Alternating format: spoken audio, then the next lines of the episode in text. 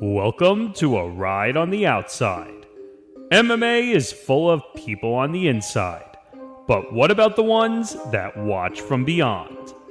Welcome to the MMA Outsiders with Tom Albano and Zain Bando on the Empty the Bench Podcast Network.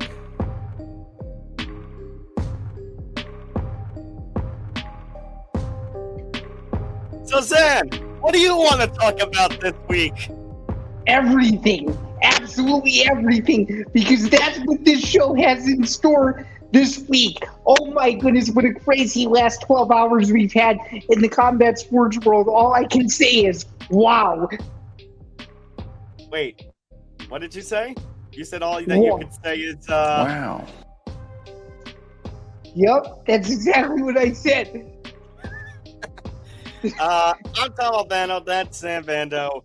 Welcome to episode number 38 of the MMA Outsiders. As you kind of alluded, Zain, quite the interesting 24 hours. So we go from Zain that our focus is going to be this Haney Lomachenko fight, which is still one of the biggest fights in boxing this year, and I can't wait to see it.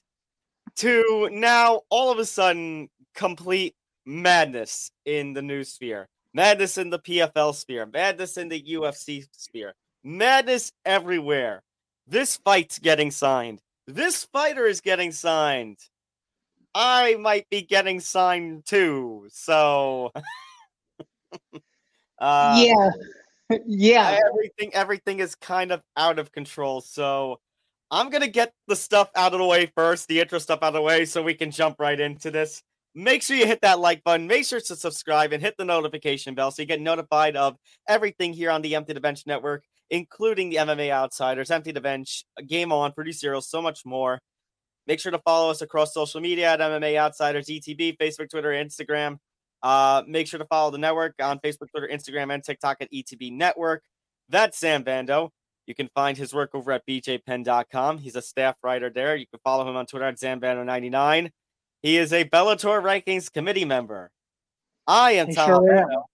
You can find my work over at Fansided MMA. You can follow me on Twitter at Thomas J. Albano. And maybe there might be something in the PFL in the works. Yeah, let's just let's just leave it at that. So, PFL is going to be talked about a lot on this show, no doubt. And I need, I'm going to just put that forward out there if it seems like I'm not talking too much during the PFL segments. I am, I'm just to leave it out there and you do the math. Uh, also, I forgot to also mention in the, uh, in the intro, go to etbpodcast.com, our official website for the network, for all everything uh, information wise about the network and the uh, blogs that I've been cranking out. Shout out to uh, Hank and Jen. Slap shots fired. Who knows? Maybe an MMA or boxing blog might be needed very, very soon with all this going on. Uh, and don't forget, you also have the audio only streaming platforms. So if you don't want to see Zain and I's faces, you can take MMA Outsiders with you on the road. You can listen in your car, you can listen on your phone, anywhere. And if you are listening on the audio only uh, audio only platforms like Spotify, Apple Podcasts, Acast, all that, don't forget to check out the YouTube uh, channel where you can see the video stream and get you know easy access to everything. All right, out of the way, Zain, I think it's time we talked about the Predator. I think it's time we talked about the former UFC heavyweight champion. We thought it was going to happen last week. Didn't happen last week, but now, some 24 hours before this show airs, we have the news drop. Francis and Ngannou's free agency period is over, and he is signing a deal with the Professional Fighters League. And then it is a deal unlike anything I think I have ever seen when it comes to an MMA fighter and a promotion. Yeah, not just anything like you've ever seen before. This is a groundbreaking deal for someone who has presumably been out of competition for over a year and a half. And I'm going to go on the record saying this is the biggest MMA heavyweight free agent signing since Fedor Emelianenko made his blockbuster move to Strikeforce in in 2009. You thought that deal was a big deal back then. This is light years above anything that Fedor signed for about 14 or so years ago. This is going to shake up the MMA world and, quite frankly, the combat sports world in ways that we've never seen before. So let's get into the details of everything. So the news was officially broke, uh, was officially broken yesterday morning by the New York Times, and then everybody else followed suit. So Francis Ngannou has signed a deal with the PFL. It is a multi-fight deal. Obviously, this comes, as you said, Zain, about a year and a half after his last fight with the UFC, and four months after, I'd say almost exactly four months to the day where he and the UFC officially parted ways, where Dana sat at that press conference and said that Francis Ngannou was no longer under UFC contract and the World Heavyweight Championship of the UFC's heavyweight division had been vacated. Uh, so here are some of the deals. And actually, what's funny, Zain, you mentioned the word groundbreaking. That was actually used in a statement made by PFL CEO Peter Murray. Uh, Francis Ngannou, as, as expected, will take part in the super fight pay per view division. However, he will not make his PFL debut until 2024 because the deal that we're going to go over is only on the MMA side. As part of this deal, he will have certain access to boxing fights, and the expectation is that he will compete in the boxing ring at some point during the second half of this year. But there is little to no detail as to who an opponent is, who uh, when that fight would take place, etc. Uh, some of the other, some of the other things that are going on with this deal.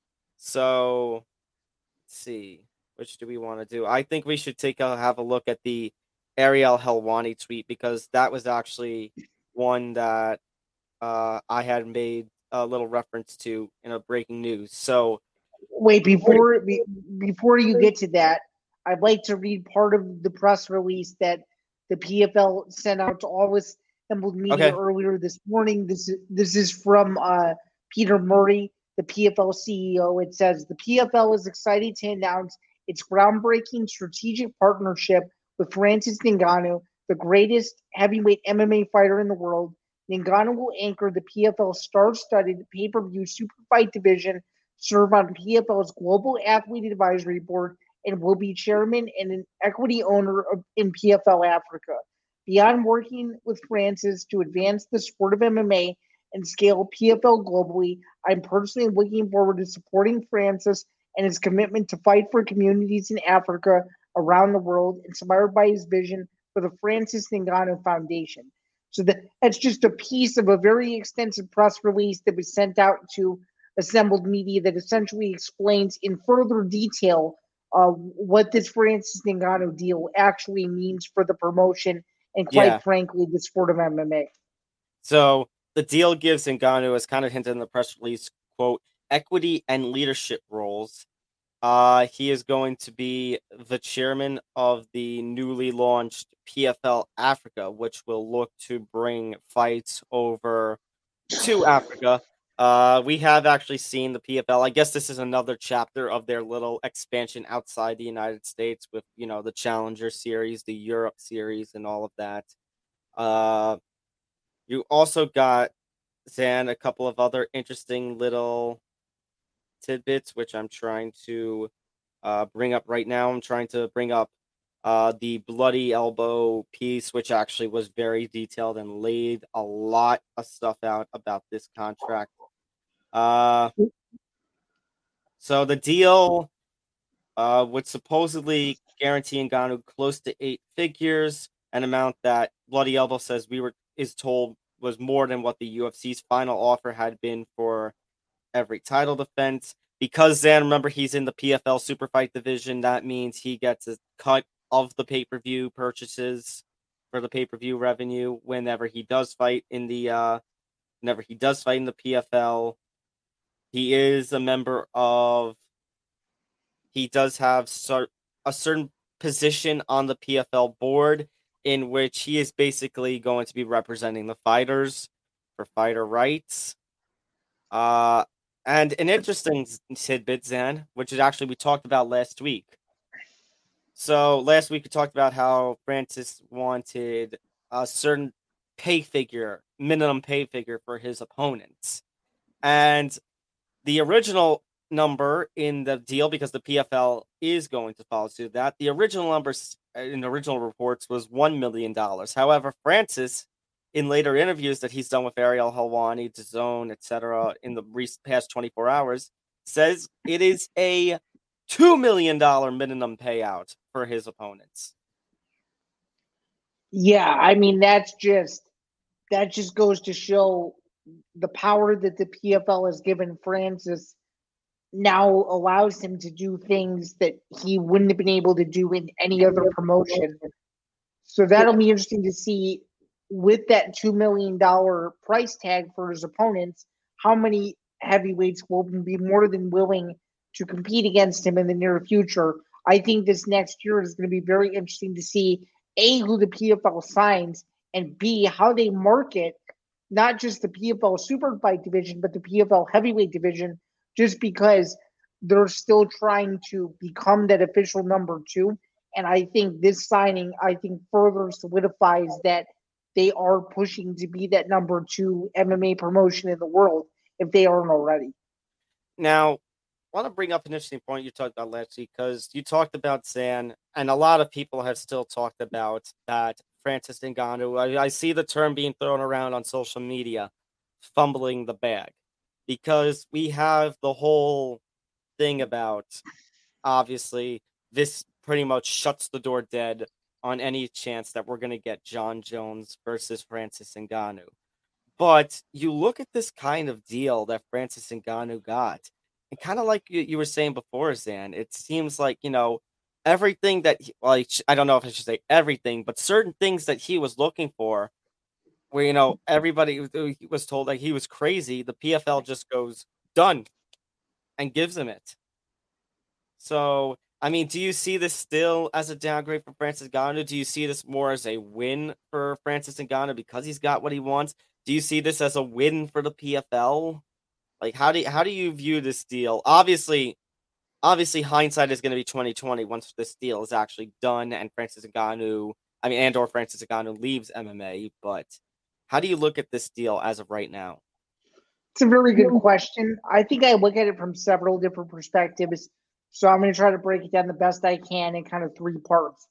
Part one is the fact that Francis Ngannou is now walking away from presumably the biggest fight in UFC heavyweight history and one of the biggest fights in UFC history. That's part one.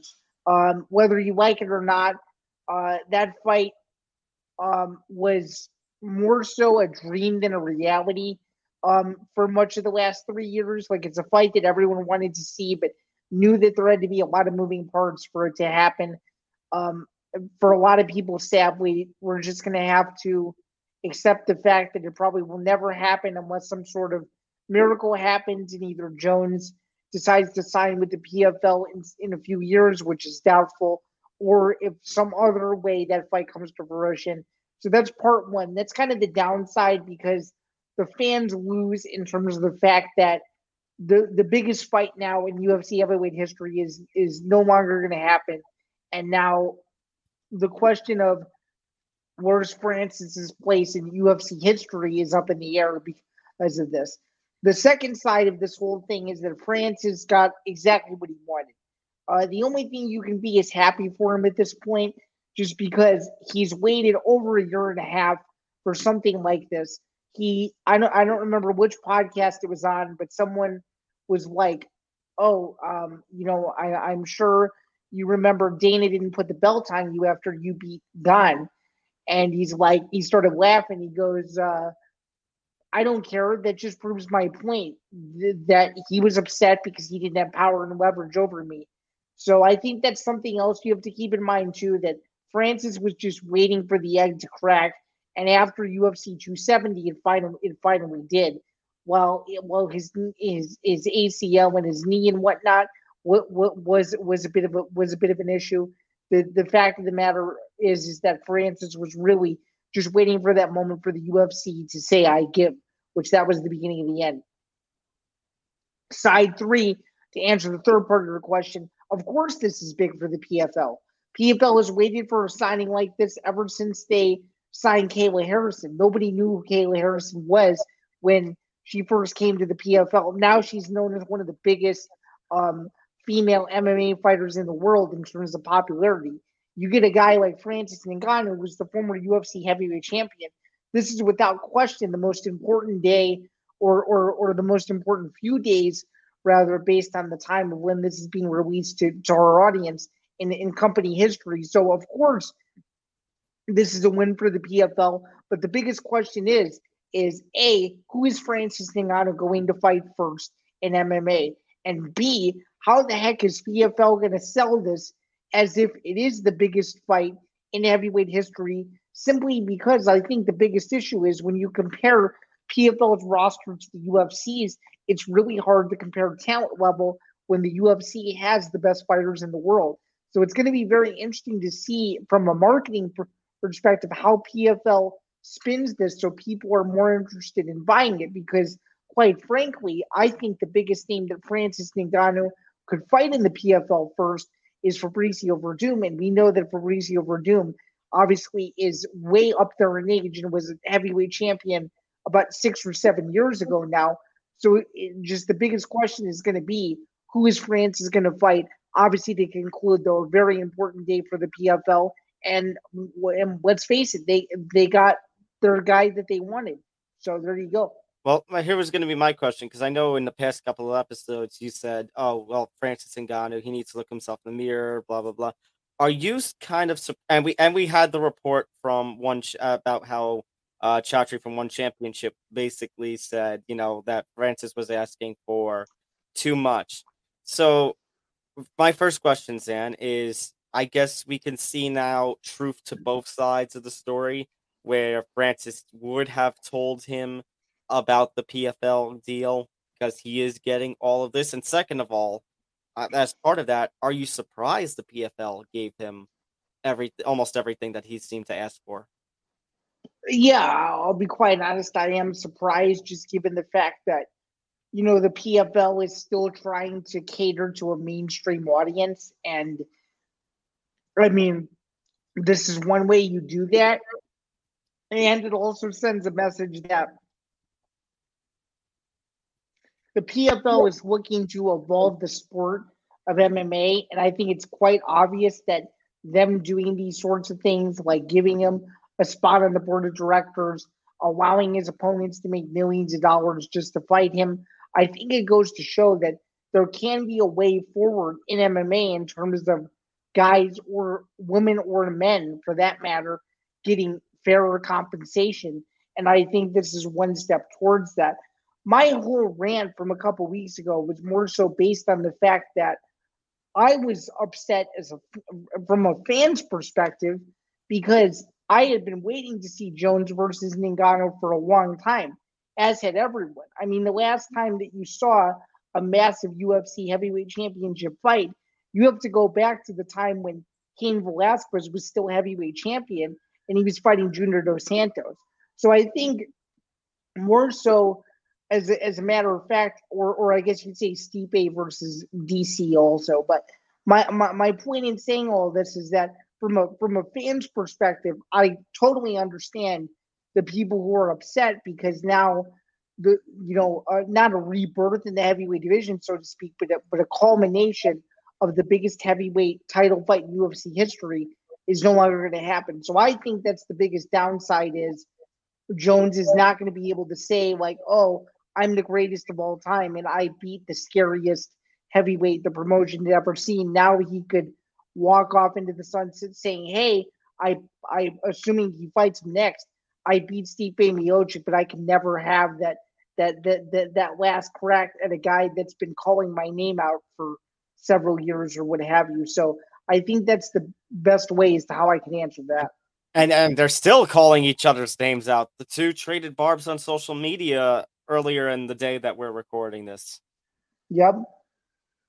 So they're still joining at one another despite all that. Mm. Um so I actually to answer the, you know, who should be first question, obviously, you know, you mentioned how PFL should still go on the uh signing, you know, signing spree. But I actually want to take, speaking of PFL, a tweet that I saw from you you were interacting with somebody from the PFL, well, ESPN, the PFL's partner, Ian Parker, and he was I talking. sure, about, I sure, I sure was. and I think, but I think, Zain, you kind of made a point when you were when you were tweeting with him, in that the whole question about it right now is isn't even so much who he's gonna fight when he debuts for the PFL in 2024. It's gonna be who is he gonna fight later this year if he is gonna have this boxing match. Now, we've heard rumors over the last four months. Tyson Fury. We've heard um uh, that, that supposedly there was going to be a tune up to the Tyson Fury fight with I think it was like Derek Chisora, Deontay Derek Wilder, Derek Chisora or uh, or uh, or Daniel Dubois. or uh, uh, De- uh Deontay Wilder is supposedly still in the mix. Maybe some questions about you know considering his recent arrest, but I mean, Zain Nate Diaz uh, was recently uh was recently charged, and we've got still a fight with him and Jake Paul on for August fifth, which we're going to talk about their first press conference a little later. Uh, yeah, and I and and I can't wait to bring up uh, a little a little theory that I found, um, well, a couple of days ago or now during the time that we're recording this that actually I think could make a whole lot of sense. But I'm gonna let you continue on. Okay, so let, let me just get to my question then. What do you see happening for this supposed boxing fight that's going to happen later this year? Um, I think it's going to be a tune-up fight, and I think it's going to be no one all that exciting. Um, it'll be Chisora or Dubois, probably somewhere uh, on the West Coast, or they they could do something international, but I don't see it. It'll probably be a West Coast fight at some point in late July, early August. For sure. Okay, I could I could definitely see something along those Now, lines. now, now, the question that I have for you is: if he's going to box, I'm a little bit confused as to is this under top rank? Like who? Like how would he? How how would he do this if he has this now exclusive deal with the Professional Fighters League? My that's only guess my only guess is he would basically act as a sort of independent of sort for the boxing world. Okay, so he could go wherever. He could go to Matchroom. He could go to Showtime. That's my go to- yeah, I mean that would make the most sense to me. I just wasn't sure uh, if you knew anything I didn't, so I, I I figured I figured I would ask. Yeah. Nope. So that's my only guess as to what could happen with this uh with the boxing side of this deal. Uh yeah. I I- have I I have, I have another follow up question for you. okay. Do you think at the eleventh hour the UFC tried to re-sign him and then they gave up, or do you think they didn't? I don't think they did. I, I Okay. don't. think- I don't think so.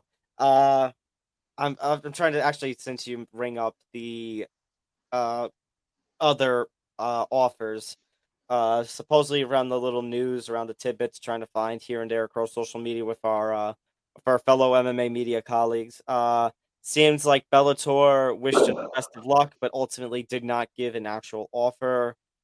Uh, one championship. I was kind of referring to this before because we had to talk about one championship breaking off a couple of weeks ago with uh breaking off the talks with him. I guess I can kind of see two truths to this. I like. I mean, a mix of both. In that, Joshua was saying, "Oh, he wanted this, this, and this," and I don't think he did.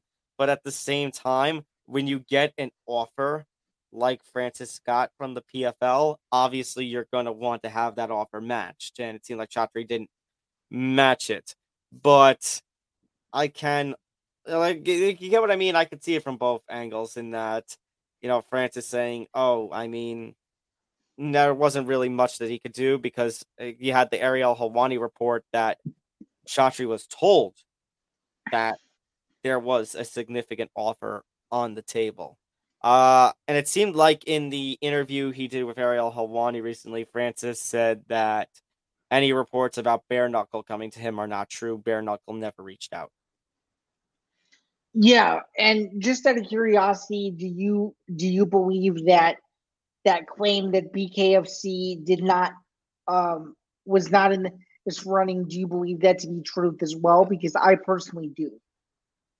You personally do believe they weren't in the running? I I do. Yes, I, Mhm. I also believe they were not in the running. And the reason why I say that is because I don't think, and and I could be wrong.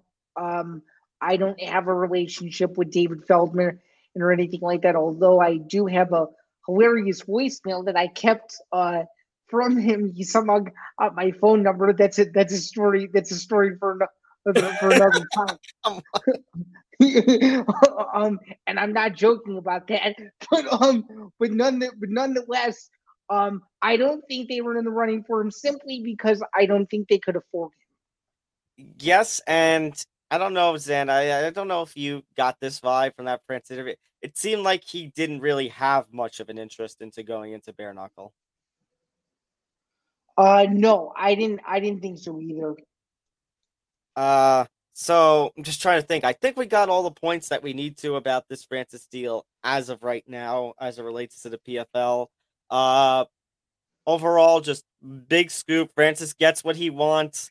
PFL gets the fighter that they've been looking for. This is a winning situation all around. Let's see what happens when he actually enters the PFL cage next year. Absolutely, and um, I uh, I think um, assuming he knows what happened, I'm sure whoever told uh, Dana White this news, I'm sure that uh, Dana probably had no words, and he might have laughed a little bit, but that was probably it. That's just a that's just a highly educated guess, but I could be very wrong, or he could have said, "I simply don't care." Either way.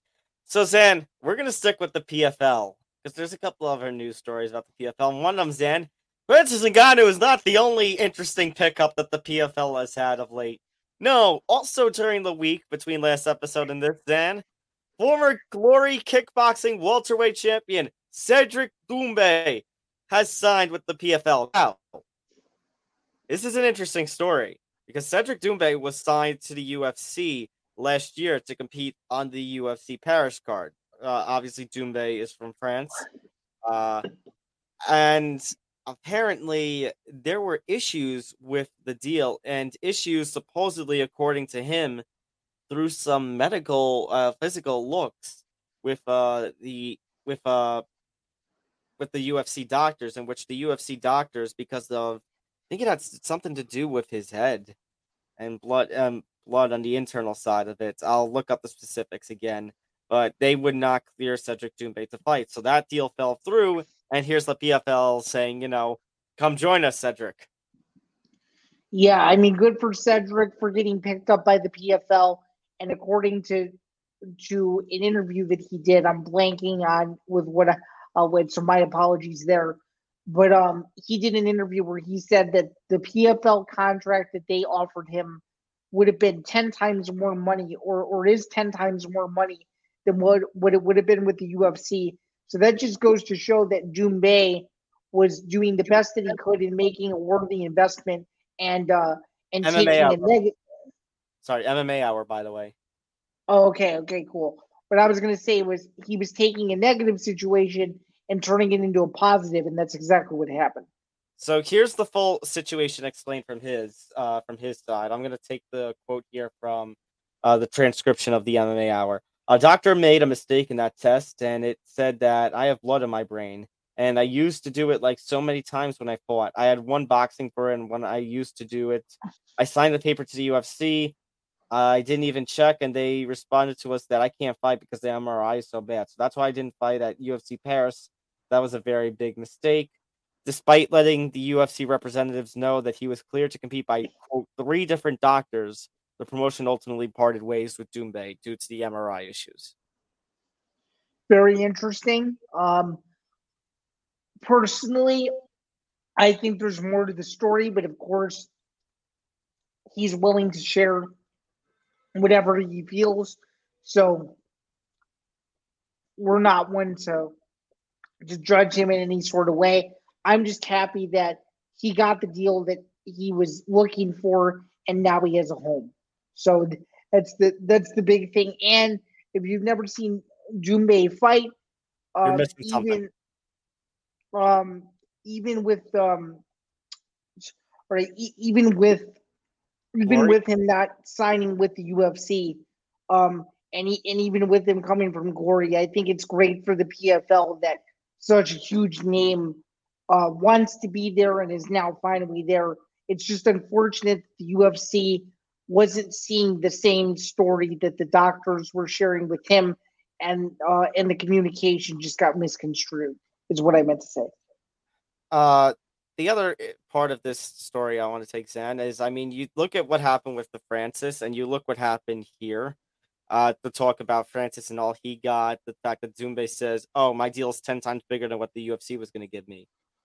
It should there be a little concern? Well, I don't know if concern is the right word, but maybe more of a reality that we're going to see other fighters basically choose to get away from the UFC in order to try and go outside of the normal whatever the win structure whatever the pay structure is, you know, your normal 5k to win, I mean 5k to show, 5k to win, etc. Are we going to see more promotions start to give a little more than just what the UFC normally does with the show money and the win money? And do you think that they're, you know, the expectation is we'll see uh, fighters taking such offers and should the UFC be concerned about that? Um, my opinion on that is I think it's I think it all depends on the promotion and what the investors are willing to invest. I think what we've seen now in these last several days that if they're willing to put the money up and they're willing to pay the fighters what they're worth, good things are going to happen. If the promotion wants to keep all the money, you're going to keep seeing more guys um, earn 5k and 5k and 5k to show it to show and win than you are uh, guys who maybe want want that bigger payday. So I think um, the fighters can make the best decisions for themselves, but I think it ultimately comes down to the promotion and what they're willing to give because sometimes the fighters are only left with so few options. And of course, this Francis signing doesn't automatically mean that everyone's going to go to the PFL. But if some of these free agents can play their cards right and the PFL believes in them as much as they did with Francis, you could end up seeing a trend. But in terms of right now, I think it's going to slowly start to happen, but maybe it'll come to a halt in several months because of a new development that we don't know about. But I do think that it is definitely a possibility for sure. All right. One other note to make mention of with the PFL. So we've had a lot of very good, and then there is also the unfortunate. So you have seen now over the past couple of days, a couple of PFL fighters were suspended and basically cannot can no longer take part in the season tournaments. That number is now up to nine that have been suspended by commissions for drug test failures, and the regular season for the PFL is going to take a little bit of a shakeup. In fact, Zain, I think Cedric Doumbé is going to compete in the Atlanta card, and he's going to enter the season mid-season. Yeah, I mean, you want to talk about a massive signing and a boost to the first Atlanta show, or the or the or the Atlanta card coming up in June. I mean, you, you can't get a bigger boost than that, can you? Right? Not at all. That's big. Um, I mean, obviously. To... Okay, hang sorry, on. Sorry, I, I do have some of the names because there are some interesting names that have are part of these suspensions. Um, the top names, and I think, is the former UFC light heavyweight title challenger Thiago Santos, the former heavyweight champion of PFL Bruno Cappelozza.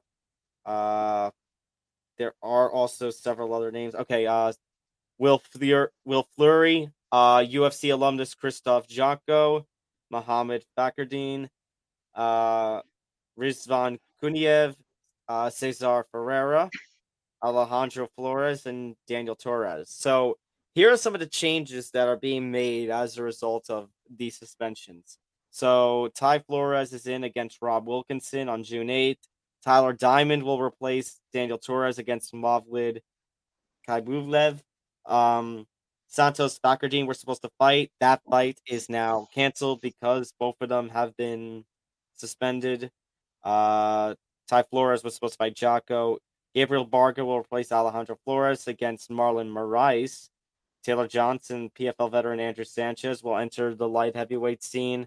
Uh, Impa Kasanganay and Tim Cameron will be. I mean, Tim Karen will be on the card. Uh, defending PFL heavyweight champion Ante Delija, uh, was thought to be out for the season, is now going to come back against Maurice Greene. Patrick Brady, Jordan Heiderman is in. Uh, OAM will now fight Anthony Romero. As we mentioned, all these cards are now going to be in Atlanta for the second half of the PFL regular season, which takes place in which takes place in June. Uh, a, lot of, a, a, lot of UFC alumni on that list. Uh, that's yeah, for, that's for sure. I mean, in the biggest name jumps out right right off the bat like a sort of thumb is Thiago Santos. I mean, what what a fall from grace that guy has had ever since nearly beating Jon Jones a couple years ago. It it's a real it's a real shame that he's not able to compete considering he's still very dangerous. He just hasn't found his consistency in the last several years ever since leaving the UFC. Yeah, definitely uh I'd say and it definitely does not help a situation like this where we don't know when he's going to fight again. Uh, a couple of other names on that list. I find it I do find it interesting, Zain, that like I mentioned, Cedric Doumbé is now going to be fighting in the June cards.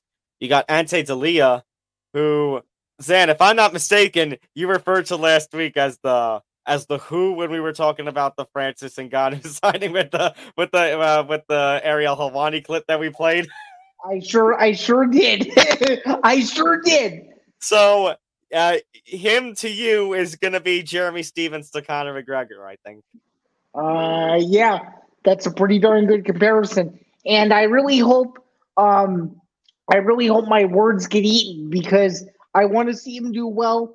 That, that that name just didn't ring a bell as soon as it was presented to me. So my uh my apologies to Ante and his team if they are if they are watching this or if they have even heard of me. Please do not slander me the next time I reach out and request an interview. I I, I promise I will know about you uh, the, the first time we talk, hopefully in the near future, uh, later, w- later, later this year. hopefully.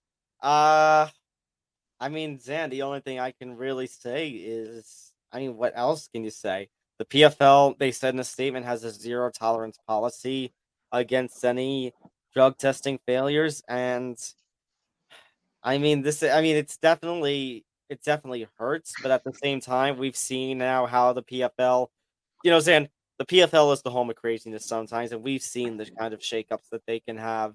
And PFL, credit to them, they have managed to pull together still, you know, the Atlanta cards. And ultimately, if you're a fighter who is suspended here, I mean, you're responsible for what you put in your body. And you got to, especially Zain, uh, the second part I'm going to say, especially somebody like Thiago Santos, who you have an opportunity to come away with a million dollars at the end of this year, and it's basically a you blew it kind of thing.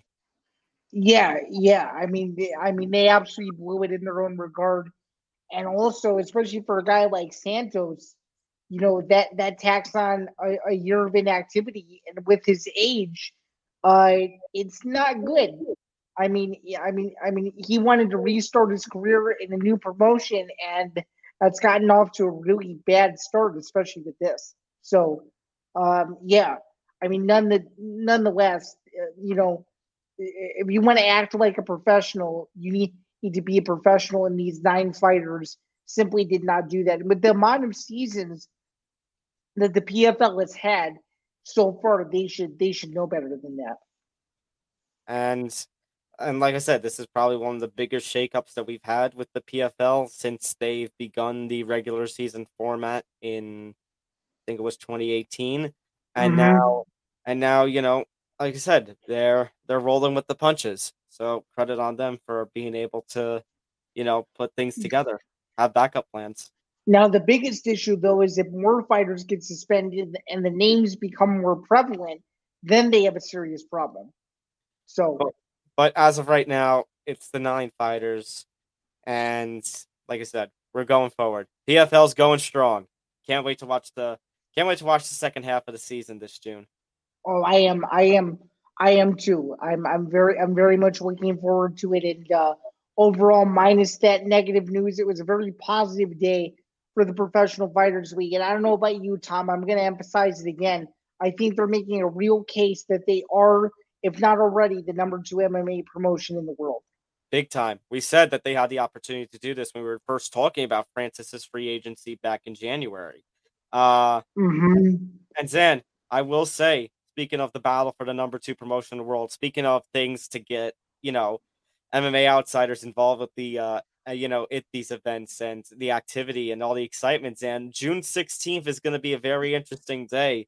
I'll be focused, I think, on the uh, PFL card in Atlanta. That's the second part of the second half of the regular season. And you'll be in Chicago for Bellator 297. Yeah, so we will be at the uh, two rival competitor promotions, if you will, watching their respective events and doing our respective duties, if you if you will. So, so And yeah, I'm sure, and I'm sure, and I'm sure, you know, once we're done with that, we're gonna watch the the other that we missed. So we'll flop basically. yeah. So that means I'll watch Bellator, you'll watch PFL, and then we'll flip flop. Yeah, yeah. Exactly. The next day should be a fun weekend of fights. But then, as we kind of alluded to, the UFC. Maybe they were maybe they were watching a little something. You talked about Dana before and what his reaction would be. Well, maybe he didn't have a reaction to the news, but he said, "You know what? There's a lot of craziness going on in the MMA sphere." And he said, "Wait a minute. Hang on. I've got my own craziness." Yeah, I mean, uh, you know, as I alluded to last week, how Dana claims to never read the media. There's no way he was not reading the internet today because some bombshell UFC news did drop about um about a couple of hours before we were set to record, let's say, and uh the news is is pretty massive. So let me break it down. UFC Let me, let me break it down in one sentence before you break it down. The BMF title is back. Yeah, the BMF title is back in a major way. Uh, the UFC is back in Salt Lake City, Utah, for the second time this year, uh, which Dana White is very excited about, as he should be. It seems like he's had, he has a good relationship with Utah Jazz uh, management and ownership. Nonetheless, UFC 291 will take place July 29th in Salt Lake City. A rematch that's like between five and a half and six years in the making, so to speak. Dustin Poirier versus Justin Gaethje for the BMF title, and what is the most quintessential BMF title fight that I think we have ever seen. Just two bad dudes that are going to go at it from the second the fight starts until the second the fight ends. These two have been in massive fights before. This isn't for a legitimate title, so to speak, but no doubt the winner of this fight is definitely in contention for the lightweight strap either later this year or early next year. And then, of course, we have the highly anticipated light heavyweight debut of the former UFC middleweight champion, Alex Pereira, taking on the former UFC light heavyweight champion, in Jan Blachowicz. Tom, you want to talk about a unbelievable co-main event? Uh, someone is getting finished in that fight, and I don't know who it's going to be just yet, but there's no way that that fight uh, is going is going the distance because it's simply won't unless something just astronomical happens and the fight's boring, which I highly. Uh, there's no way that Blachowicz versus Pereira is not exciting. I mean, Zain, UFC is coming strong in July. You got Poirier Gaethje too. Their first fight was fun as hell in April of 2018, which Poirier won, finishing Gaethje I think in the fourth round. And then you have, as you mentioned, Alex Pereira, and he doesn't get an easy task at light heavyweight. And, you know, when when the fighters move weight classes, the UFC tends to not give them an easy uh an easy showing, and he gets a former champion in Blachowicz. I yeah, mean- I, I think this is I think this is a win and you get the title shot. Lose and you have to work your way all the way back up. Oh, That's that's, what- absolutely what this that- is for Pereira. That's that's what I think. Yeah. It absolutely is what it is. Uh, as far as Poirier and Gaethje goes, I mean, BFF BMF title, sure. I mean, it, uh, Dana says it's vacant. Uh, I think there are certain Jorge Masvidal fans who would like to argue all, anyways. You know that he is the BMF forever and ever. Uh, but here with Poirier and Gaethje too, I mean, Zain, I have a to borrow actually a little bit from fan-sided term used for the uh, Poirier and Gaethje, the kinds of fighters they are.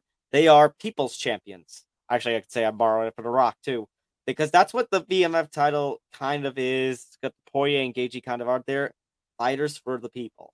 You know, even when they're not competing in championship fights, even when they fall short of the actual undisputed gold, people still look at them and treat them as champions. And this fight, five rounds, BMF title, main event of a UFC pay per view, is going to be absolutely fantastic. And I cannot wait.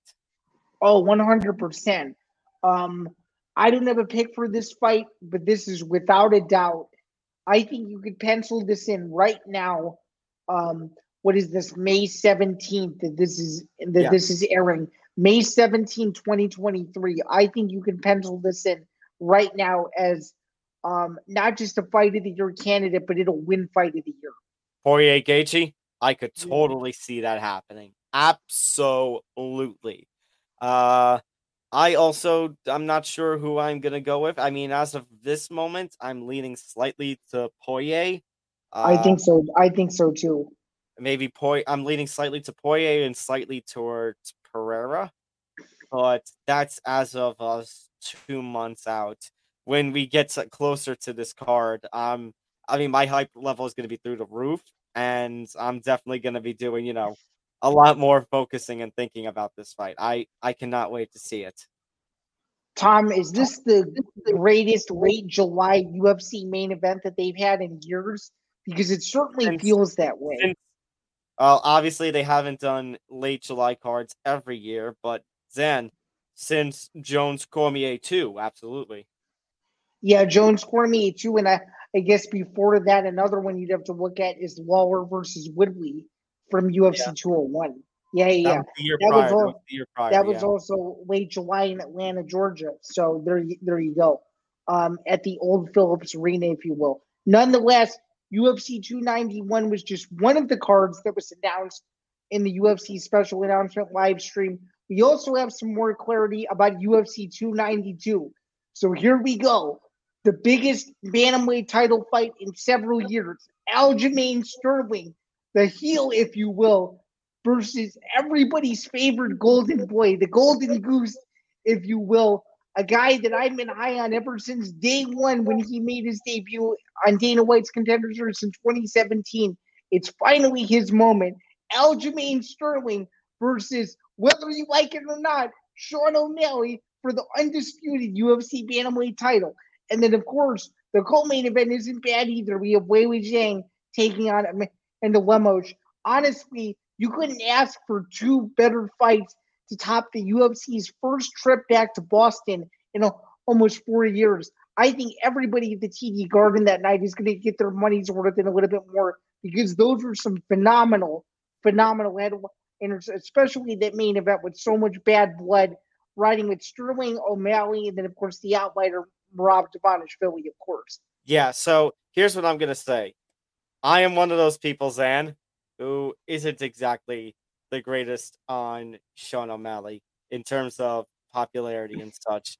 You know, I'm not a fan on I'm not, you know, on the level of fan like everybody else is around Sean O'Malley, but I will but I will recognize and I recognized last week he is the UFC's golden boy and he they are putting him in Zain, I don't know if they can give him any bigger of an opportunity I don't like the fact that he's getting this fight off of a controversial split decision loss to Petr Yan, a split decision win over Petr Yan, which I believe he lost that fight.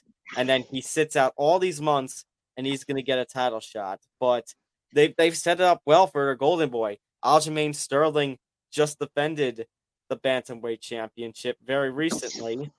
And now here he is, a, a tough fight with Henry Cejudo. And now here he is Sean O'Malley getting in the cage, challenging him, and he, you know, they get those set. The UFC gets the setup that the plan was August 19th in Boston, just a few months after the defense. This is a big opportunity for O'Malley to win it, especially when you consider circumstances of the bad blood, Merab outside, Sterling having defended the title. Now, here's going to be my things, Dan. If O'Malley wins, it's definitely going to be a big moment for UFC history coming from the contender series to winning the gold. I would think he would be the second after Jamahal Hill to do such a thing. He uh, would be. But yep.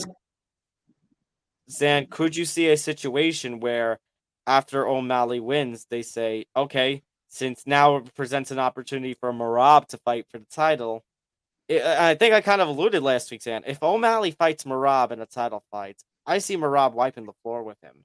I think that would see, be a big mistake on the UFC's part. See, I don't think that fight happens first.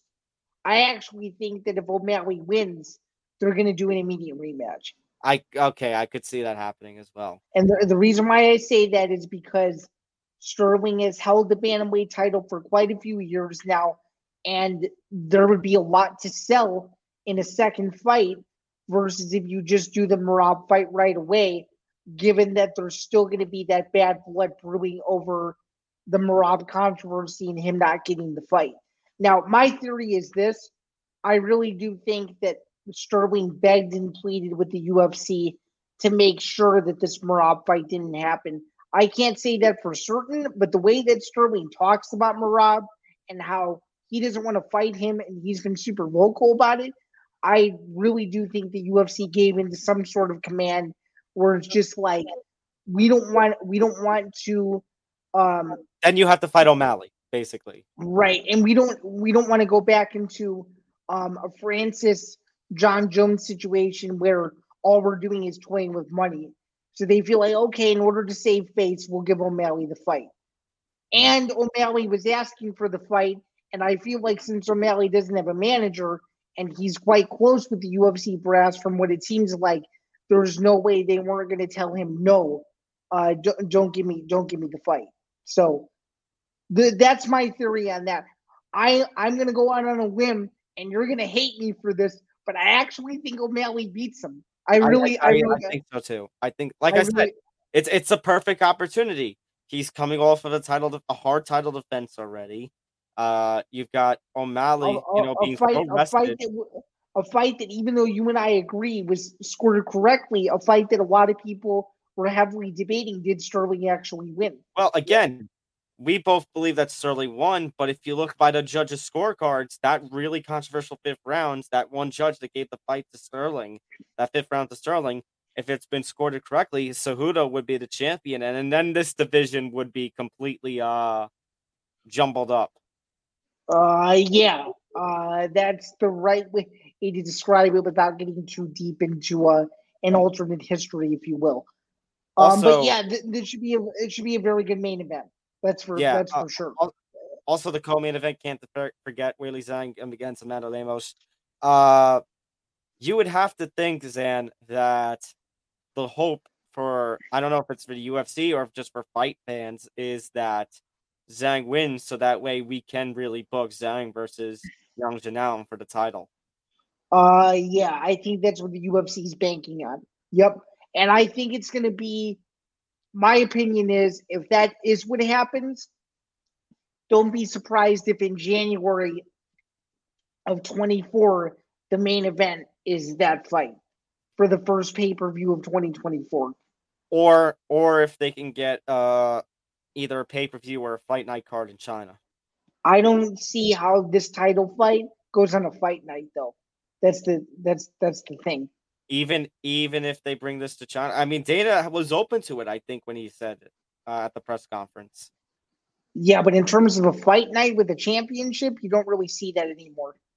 Unless they yeah. unless they break the mold, I don't I don't see how they do it on a fight night. But I agree with you. That is the fight that the UFC more of the like we ideally wants is um Zhang versus Yao not. Yeah. For sure. All right, couple other news nuggets before we get into the re uh, to the review. Wait, before you be, before you continue, that now leaves two options for the UFC. They either do McGregor versus Chandler in September or McGregor versus Chandler in December. If they want to get it done this year, I think those are their only two options. I, I really don't think, Stan, it makes much sense to do this tough season and then do, not do the fight until December. Uh, the, the fact that August in Boston, again, very Irish population, is booked for August, that would lead me to believe, as we kind of talked about last week, it has to be September in Las Vegas. That That's my only thought.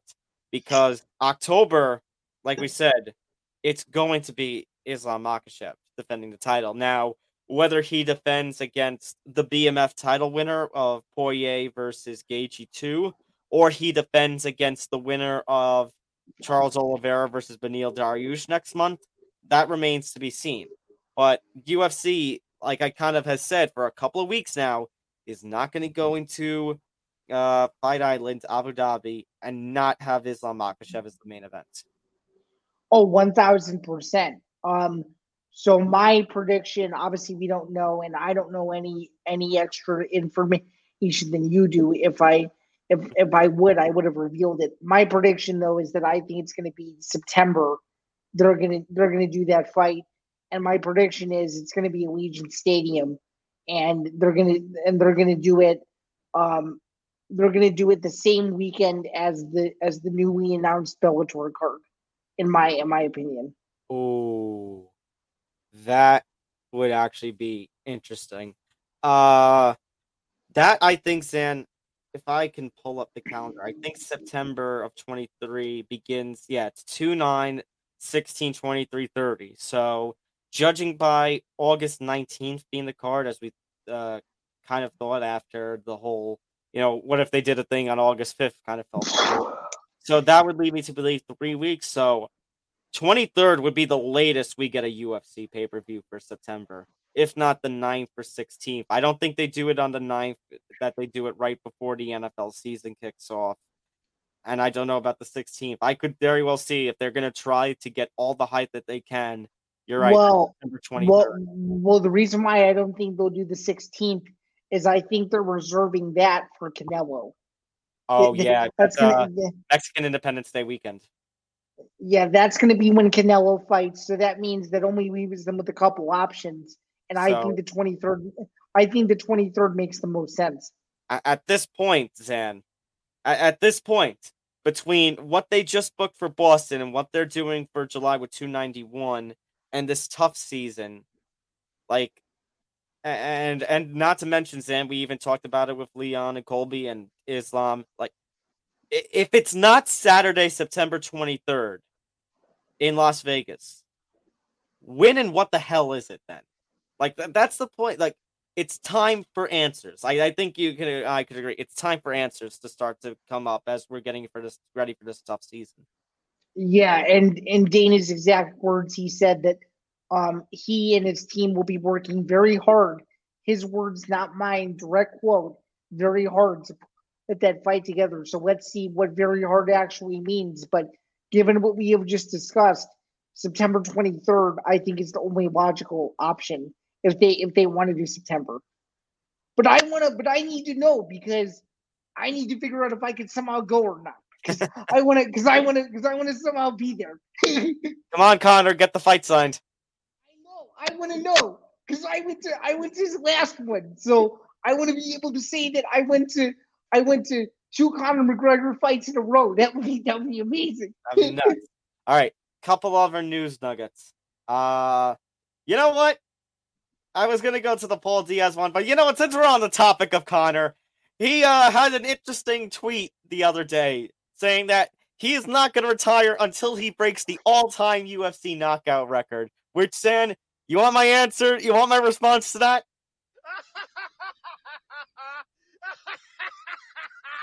no disrespect to the power and precision of Conor McGregor strikes, but win a meaningful fight, please, before you start doing this. Yeah, not only win a meaningful fight, but then it'll probably mean, yeah, I'll fight once and I'll knock out Chandler. And then for the heck of it, I'll take two years off. Then I'll take another fight. I'll take two more years off and then and then it gets to the point where it's eight years later, he's fighting, he's trying to break the knockout record at like 41 years old. UFC is going to create a seniors division exclusively for him. So the PFL is yeah. going to have a super fight division, and the UFC is going to have a seniors division. I mean, I mean, at this point, with what the UFC has done for Conor and bent over backwards for him, I honestly think anything is possible at this point. Oy. But no, I no. Um, that will not happen. Number one, and number two, Conor McGregor versus Matt Brown will not sell any pay per views. So, so don't so, so don't give anybody any weird ideas. Sorry, Immortal One. Yeah. You had a great finish. You had a great finish last weekend. Just You No. did. You gotta, yeah, you gotta you gotta tone it down a little bit. uh, all right. Let's talk about this press conference. Yeah, so let me break it down. So last week, um, Jake Paul and Nate Diaz had their tickets on sale press conference ahead of their August 5th boxing match in Dallas. Actually, before I get into this, there's a little theory. Uh, my friend or my Twitter mutual, Ryan Federo, has a theory that he believes that the UFC knows that Jake Paul versus Nate Diaz is falling apart. And he thinks that there's a contingency plan in place that if that fight does fall apart, Nate Diaz will be immediately re signed back to the UFC.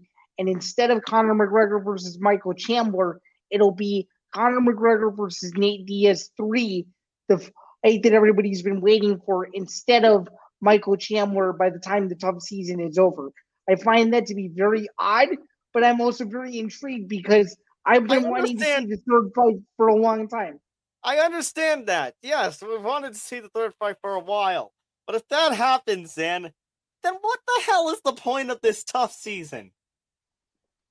Uh, I have I have one answer for you. Ratings for ESPN, my friend. Ratings and money. Oh, hang on, I wasn't ready for that second part. You said money? Yeah.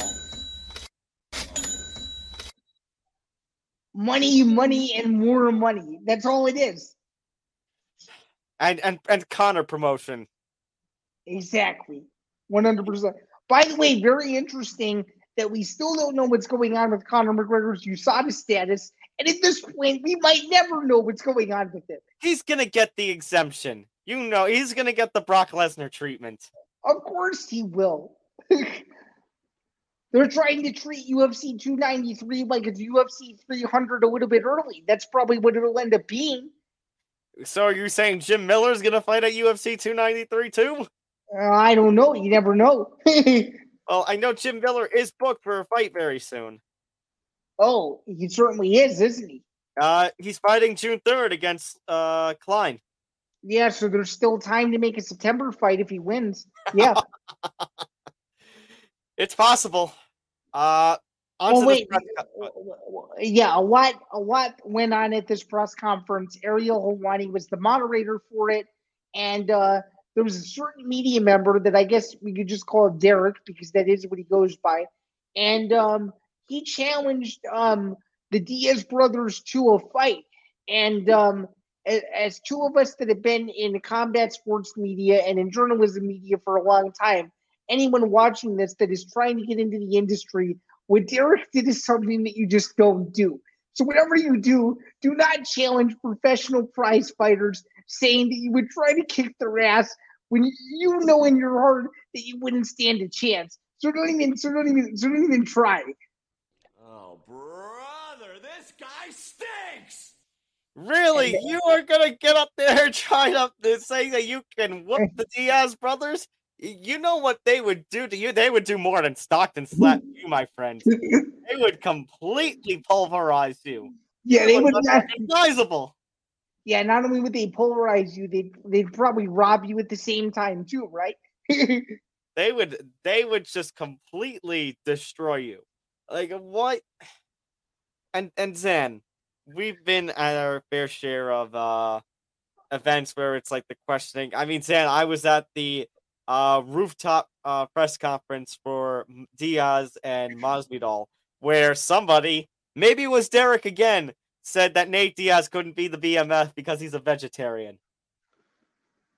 Yeah, I have not done my research on that specifically, but I would not be I would not be surprised. Although Jake Paul wasn't known to the general public back then, and Derek's affiliate was Betr Media, which is associated with Jake Paul, so it, it, th- th- there's probably no way it was him, but it was probably some sort of version of him.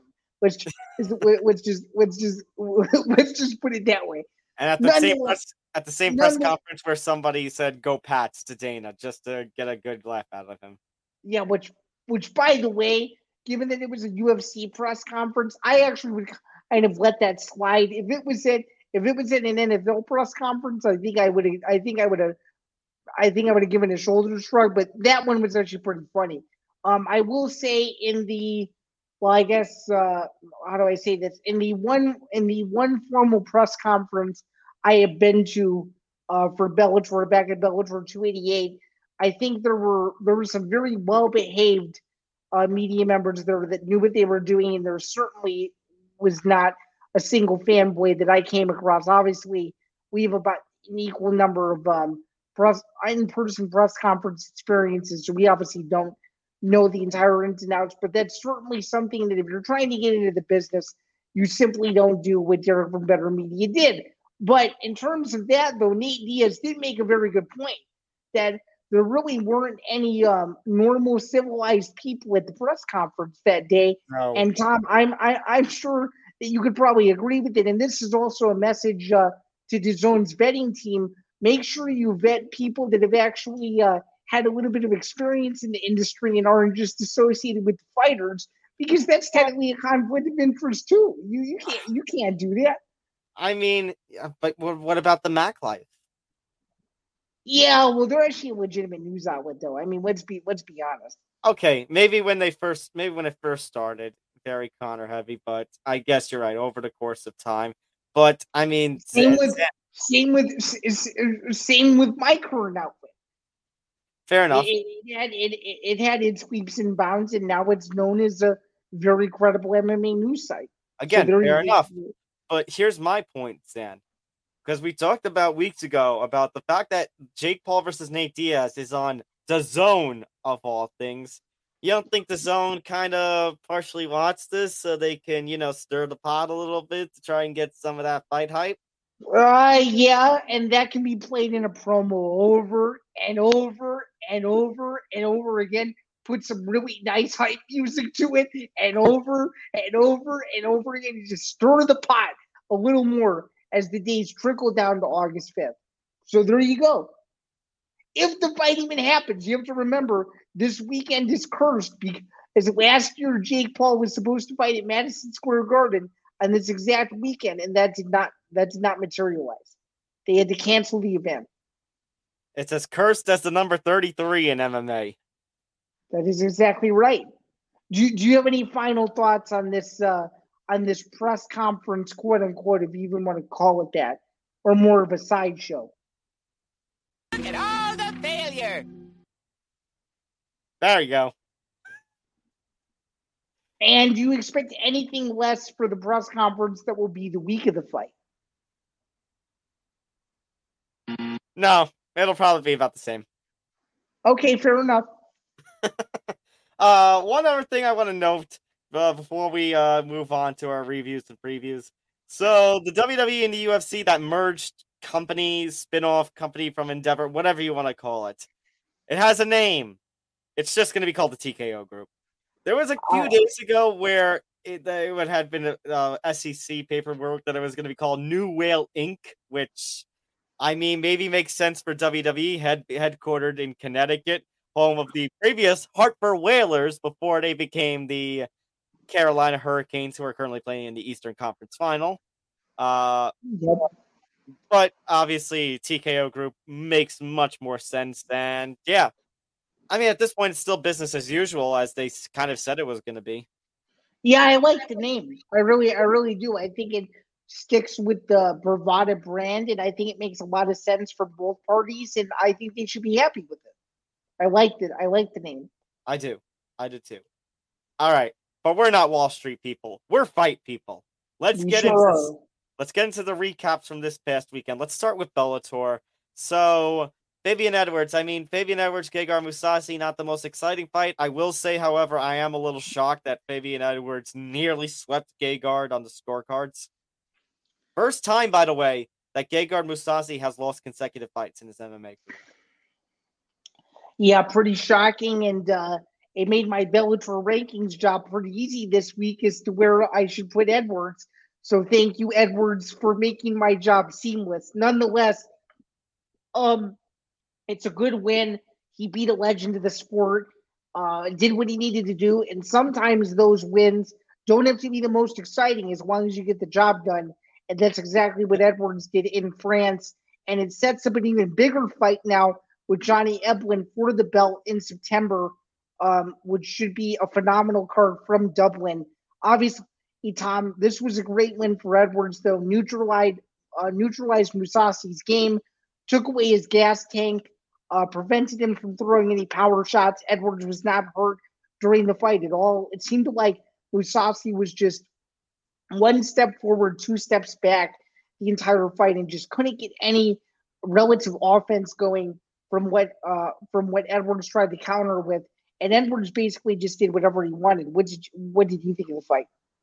Yeah, basically that you know Mousasi tried to, to just uh, I mean, it was a very bit of a slow start. You saw Edwards kind of working his jab a little bit.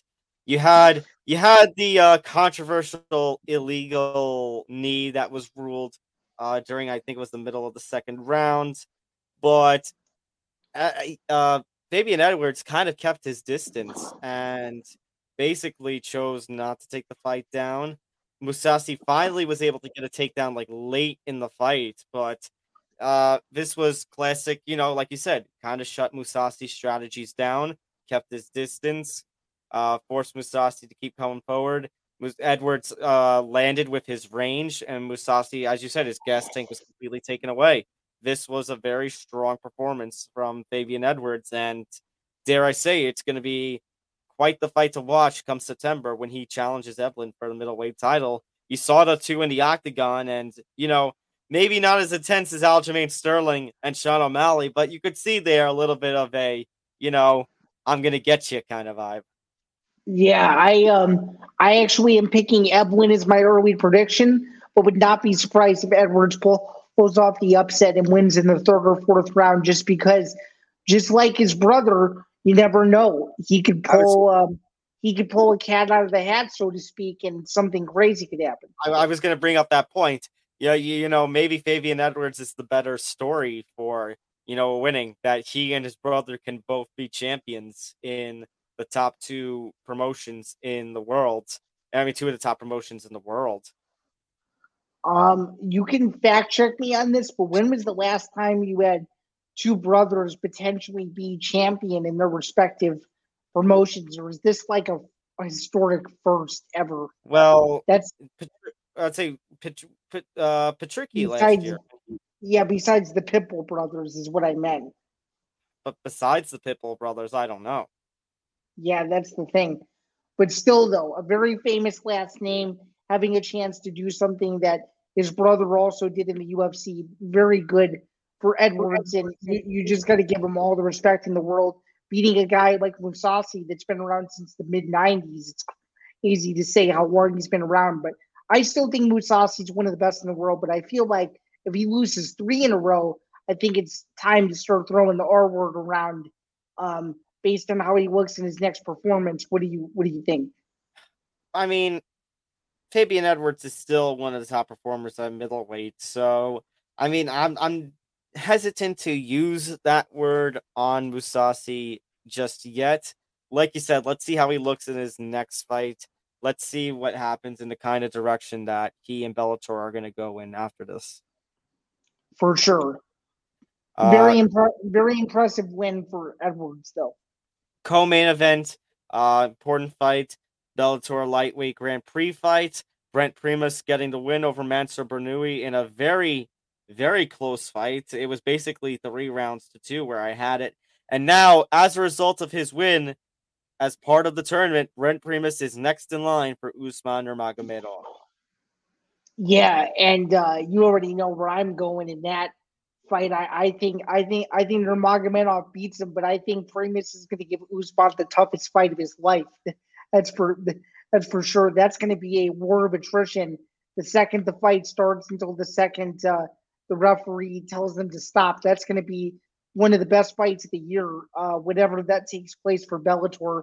And it's one of those fights where if you've never seen either of those guys fight before, that's going to be all action. That's for that's for sure. Do you think? Do you think Primus manages to get it to go to distance, or you think Usman gets the sub? I think Usman submits him late in the fight. I think it goes to the fourth round, and Primus tires out and he gets submitted. What do you What do you think? I'm gonna say around round three, round four, he gets the submission. So similar to me. Okay, gotcha. Similar. I'd say similar, maybe a little earlier, maybe closer to mid fight. Would you be shocked if Nurmagomedov got beat somehow? Because I, I would be personally. If if Brent Primus, no disrespect to him, but if Brent Primus managed to defeat Usman Nurmagomedov, that would have to be up there for top three, if not top two, upsets of 2023. And one of the biggest upsets in promotional history by far. Absolutely. Yeah. Yeah. Absolutely. Uh switching over now to Charlotte, North Carolina. Jailton, Jailton Almeida gets the win, submitting Jairzinho Rozenstruik. Uh Call this one. Yeah, so Almeida now, I believe, at number nine in the UFC heavyweight rankings, and I think Almeida has submitted him uh, cemented himself as one to watch in this division. Uh, good point. Um, I mean, let me see here. I mean, yeah, he's definitely cemented himself as a as a threat in the heavyweight division for sure. I mean, that's without a doubt his biggest win in terms of a name in his career. Rozenstruik did not look good in this fight. Again, he was easily taken did down. I mean, credit to him that he was able to not, you know, I mean, avoid the submissions, avoid the choke for as long as he did. But eventually, Almeida got to his back, got the choke, and it was just over in one round. And it was kind of another disappointing performance. I mean, we talked about Francis Ngannou earlier in the show, and remember there was once a time where Jairzinho Rozenstruik was put in front of Francis Ngannou as a true test, and Francis easily had his way with him. And Rosenstrike, Zain, I mean, his 2019 was incredible. He was, I think, the UFC's best fighter in terms of people who had arrived to the promotion in 2019 in that year. And Right. then, it's been a rough going. Yeah, I would say the next logical fight for Almeida though is Almeida versus Blades. What do you What do you think? I like that fight. I like that fight. And the, and the reason why I say that is Blades has has struggled as of late, has not looked good. Almeida's on a on a run that I don't think a lot of people expected. And if Almeida beats Blades, breaks into the top five that way, um, i- i- if he isn't already in the top five, he'll be ready for a title shot sooner than you think. I think he needs one more fight. I said it on Twitter the other day. I answered a poll question. I, I said I think he needs one more fight before you consider him fighting for a championship. I think he could use another fight or two. I think he could use another fight or two. I, I heavyweight right now is a very volatile. Uh, I mean, it's it has its talent, but it's volatile right now in the UFC because, like we talked about, what happens if come November Jones beats Stipe and heads out of the promotion? Then everything is up for grabs. Uh yeah, and then it'll probably end up being somehow that Jailton Almeida becomes the Jamahal Hill of the UFC heavyweight division and is somehow thrusted into a title fight that nobody was expecting. It's possible. You never you never know you never know. Uh, co-main event: Johnny Walker over Anthony Smith. I don't really have much to say. It was kind of boring. He had the little tease that maybe Anthony Smith would retire in the octagon. Uh, he didn't, but I think it's time. Like we, we didn't I- use, we didn't use the word for Gegard, but for Anthony Smith, I think it's time. I think it's time too, and I think Dana was right when he said that Johnny Walker didn't really impress a lot of people, and it's hard to disagree with that. I don't think either of them did any favors for themselves. Uh, obviously, I- Anthony, obviously Anthony Smith's chances ever at ever being a champion are now do and he done done done completely. But Johnny Walker, I mean, Uh, he could have had a highlight finish, and maybe it's just how the fight wins, but just nothing. That fight didn't did nothing for me. That was kind of really No. during that fight. No, absolutely nothing. Very, very well said. All right. But you know what We'll do something, Zain? Our big three our big fights this weekend. We got three fights we got a preview. And leading it off, Zain, I can't believe we're talking about this an hour and 22 minutes into the show and not near the beginning like we thought we could have done when we were when we were talking about this episode first. The undisputed lightweight championship of boxing is on the line. Devin Haney defends the championship against Vasily Lomachenko it's Zain. It's quite simply to me one of, if not the face of boxing today, versus a guy who was one of the faces of boxing only about three, four, five years ago. So you so you're telling me that you think Devin Haney is a bigger face of boxing than uh, what Gervonta Davis claimed about three or four weeks ago? You, are still giving that distinction to Devin Haney. Is that what you're is that what you're telling me? I said one of, if not the. Did I? You said one of, if not the. But if you're if you're going to say the, do you think Devin Haney is the face of boxing right now? Before that, before that Tank Davis fight, I would have said yes. Now I'm not sure. Okay. Well, hey, don't get me wrong. I like Lomachenko. I've watched him for several years. But Tom, let's face it, Devin Haney, Las Vegas, Nevada, his hometown. I don't see. I don't see who he loses. I oh, really, I really, I really don't. The only ah, thing I, I will, the only thing for crowd, mm-hmm. sorry, the only thing for the crowd, no, you go. go the ahead. only thing for the crowd's sake, I will say is Lomachenko has a country on his back, though. I think this is his first, maybe second fight since Ukraine. The attack. Yeah, it's his, eh, it's his second fight. So he's gonna have a country behind him. Yeah, I mean, there's no way this fight doesn't suck, right? I mean, I mean, it's gonna be it's gonna be fantastic. This this has to be one of like the expectation at this point is is that it could it should be one of the fights for the year for boxing. I think so too. The question is, is it worth the pay per view price tag just for this one fight? That's the that's the question. I I'd say it's one of those rare times where yes, it actually yes. is. Uh, what it's like fifty nine ninety nine on ESPN Plus or sixty nine ninety nine. Sixty nine ninety nine, I think. I'd say maybe a little much. Maybe I'd say fifty nine, but I'd still say yes. Yeah.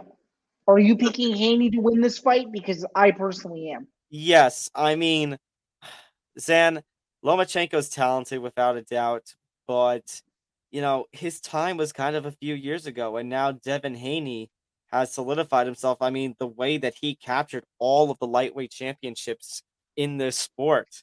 I mean, you got to give the credit to him. He really had, you know, showcased the mark that he is leaving on boxing today. Whereas Lomachenko, I, I think Haney's just going to be a little Haney's just going to be a little too quick and a little too powerful for Loma in this one. I don't think Loma think, gets finished. I think Loma puts up a tough and makes it a close fight, but I say Haney by decision. Okay, I'm taking Haney to win in round nine. I think he's gonna. I think he's gonna stop him. You think he finishes? Oh, that I would go nuts if Haney got the finish of Lomachenko. I think he. I think he will. I really. I really do. One thing we can agree on on the face of boxing comment: both Haney and Tank have surpassed Canelo at this point. Agreed. Now, do you think it's going to be Haney? Ver- okay, assuming Haney wins, is going to be a super fight between he and Shakur Stevenson, or is it going to be he and Gervonta Davis for all the marbles to see who the baddest uh, lightweight in the world is? You know what's funny? Did I not say when we were talking about the Tank Davis and uh, Ryan Garcia fight, did I not say that Shakur Stevenson was a very interesting wild card to watch out for? You did say that. And I'm just getting a feeling that I don't think a Haney versus Tank fight happens because I think Shakur Stevenson gets in the way. And Zain, you know what we say about boxing, don't we? It gets in its own way. But, but for this weekend only, it does not. For this weekend only, it does not. And credit where credit is due, Shakur Stevenson is still a hell of a boxer. So I, I, I can't necessarily be too too mad at that. Agreed. All right. Uh, but Zain, that's not the only undisputed lightweight championship that's on the line this weekend. No, it is not. Women's title is also on the line a few hours beforehand when Katie Taylor defends her undisputed title against Chantelle Cameron. Yeah, if I'm Amanda Serrano, I am sweating like crazy that afternoon because you better believe that I want Katie Taylor, if I'm the Serrano camp, to win because it would be the biggest rematch in the history of women's boxing, period. So if Chantelle Cameron ruins ruins this fight, I think Amanda Serrano is going to be pretty pissed off. That's for that's for sure. Probably because now maybe you get Taylor and Serrano again, and I mean, but Zain, do we really see any way that Katie Taylor, who is considered one of the best, if not the best, women's boxer in the world right now, loses to Chantelle Cameron this weekend? No, and Cameron doesn't even have half the experience that Taylor does. It, it, um, um, correct me if I'm wrong on that, but but think but right. I just don't. But I just don't see how it's possible. This feels to me like a version of Ronda Rousey versus Holly Holm, except uh, in this case, Katie Taylor playing the Ronda Rousey role should win. That that's how that's how I feel this fight should go and probably will go. By the way, this one is free on DAZN and not DAZN pay per view. For anybody curious, we keep harping on DAZN pay per view. This one is actually on the free version of DAZN. So Yeah. And I and I will be keeping an eye on this fight. Uh, we have one other women's headliner this weekend. We got one other card coming out this weekend. It's UFC Vegas 73. Apex, Apex, Apex. Yeah, this And- is your prototypical UFC Apex fight. Mackenzie Dern. versus Angela Hill. And this just has a dirty, dirty, dirty controversial decision written all over it. I can already I can already feel it. I don't know about you, but I think Angela Hill was getting screwed on Saturday. Uh, it, it's it would be the typical Angela Hill thing to seem like you've won the fight and then lose a controversial split decision, wouldn't it? Absolutely. Zain, here's my question. By the time Okay. our show finishes airing on Wednesday, May 17th, will Mark Zuckerberg have bought out the Apex again? Very, very well could be possible. If there were plus odds on it, I would absolutely bet it and say yes, he will have. Yes. Uh, so some interesting fights this weekend. I think I'm going to keep a big eye on the boxing scene. And no disrespect to Mackenzie Dern and Angela Hill, but when we're getting it to this point, maybe you know next week when we get the week off for UFC, it's gonna be it's gonna be quite needed. I think even last Yeah. weekend, Char- I think even last weekend Charlotte card kind of gave that sign. Yeah, absolutely. That the run of UFC after UFC is getting very daunting, but we'll have more coverage to talk about in the coming weeks. We'll also have another women's boxing match that we'll have to talk about in the next several weeks that is actually close to me, and I may or may not be considering going to that fight. But we'll we'll get we'll, we'll get to that. Uh, we'll get into that when it comes. Uh, when uh, Claressa Shields, if you will. But uh, Yeah. anyway, nonetheless, this was a very packed show, arguably dubbed the biggest show in MMA Outsiders history. But yours truly, again, I am Zain Bando. That is Tom Bando. To my left, you can find my work over at bjpenn.com. I am a Bellator rankings panelist, you can look for my for my and every other media member's rankings or group rankings rather after every Bellator event. Again, the next one is Bellator 297 on June 16th in Chicago. I will be there for that one. You can find Tom's work over at Fans and MMA, and he'll have some interesting news to drop, which will probably be made public by the time our next episode airs in about a week or so. Again, you can find his work over at Fanside and MMA as he is cranking out fight recaps almost on a weekly basis. Of course, be sure to like and subscribe, follow everything that is the Empty the Bench Podcast Network and the MMA Outsiders at MMA Outsiders ETV, so you know everything that's going on with the network. And then, of course, if you don't want to see our faces, you can find the podcast always on audio only platforms like Spotify, Apple Podcasts, Acast, Stitcher, and more, of course. So, with that, that has been another episode of the MMA Outsiders. We had a lot to cover this week. Again, the big takeaway Francis Ngannou finally has his deal. The former UFC heavyweight champion has a new home, and let's see if PFL can finally be taken for the legitimate organization that it is. Um, for Tom, I'm Zain. Thanks again for tuning in, and we will see you all next week for another edition of the MMA Outsiders. Same time, same place, and again, no UFC event to cover, but but I'm sure we will have a lot of news and notes to break down. Tom, do you have any final thoughts? Be Joe Piper. Be Joe Piper. Enjoy the fights this weekend, everyone, more specifically the boxing, and we will see you all next week. Bye, everyone. Bye, everyone.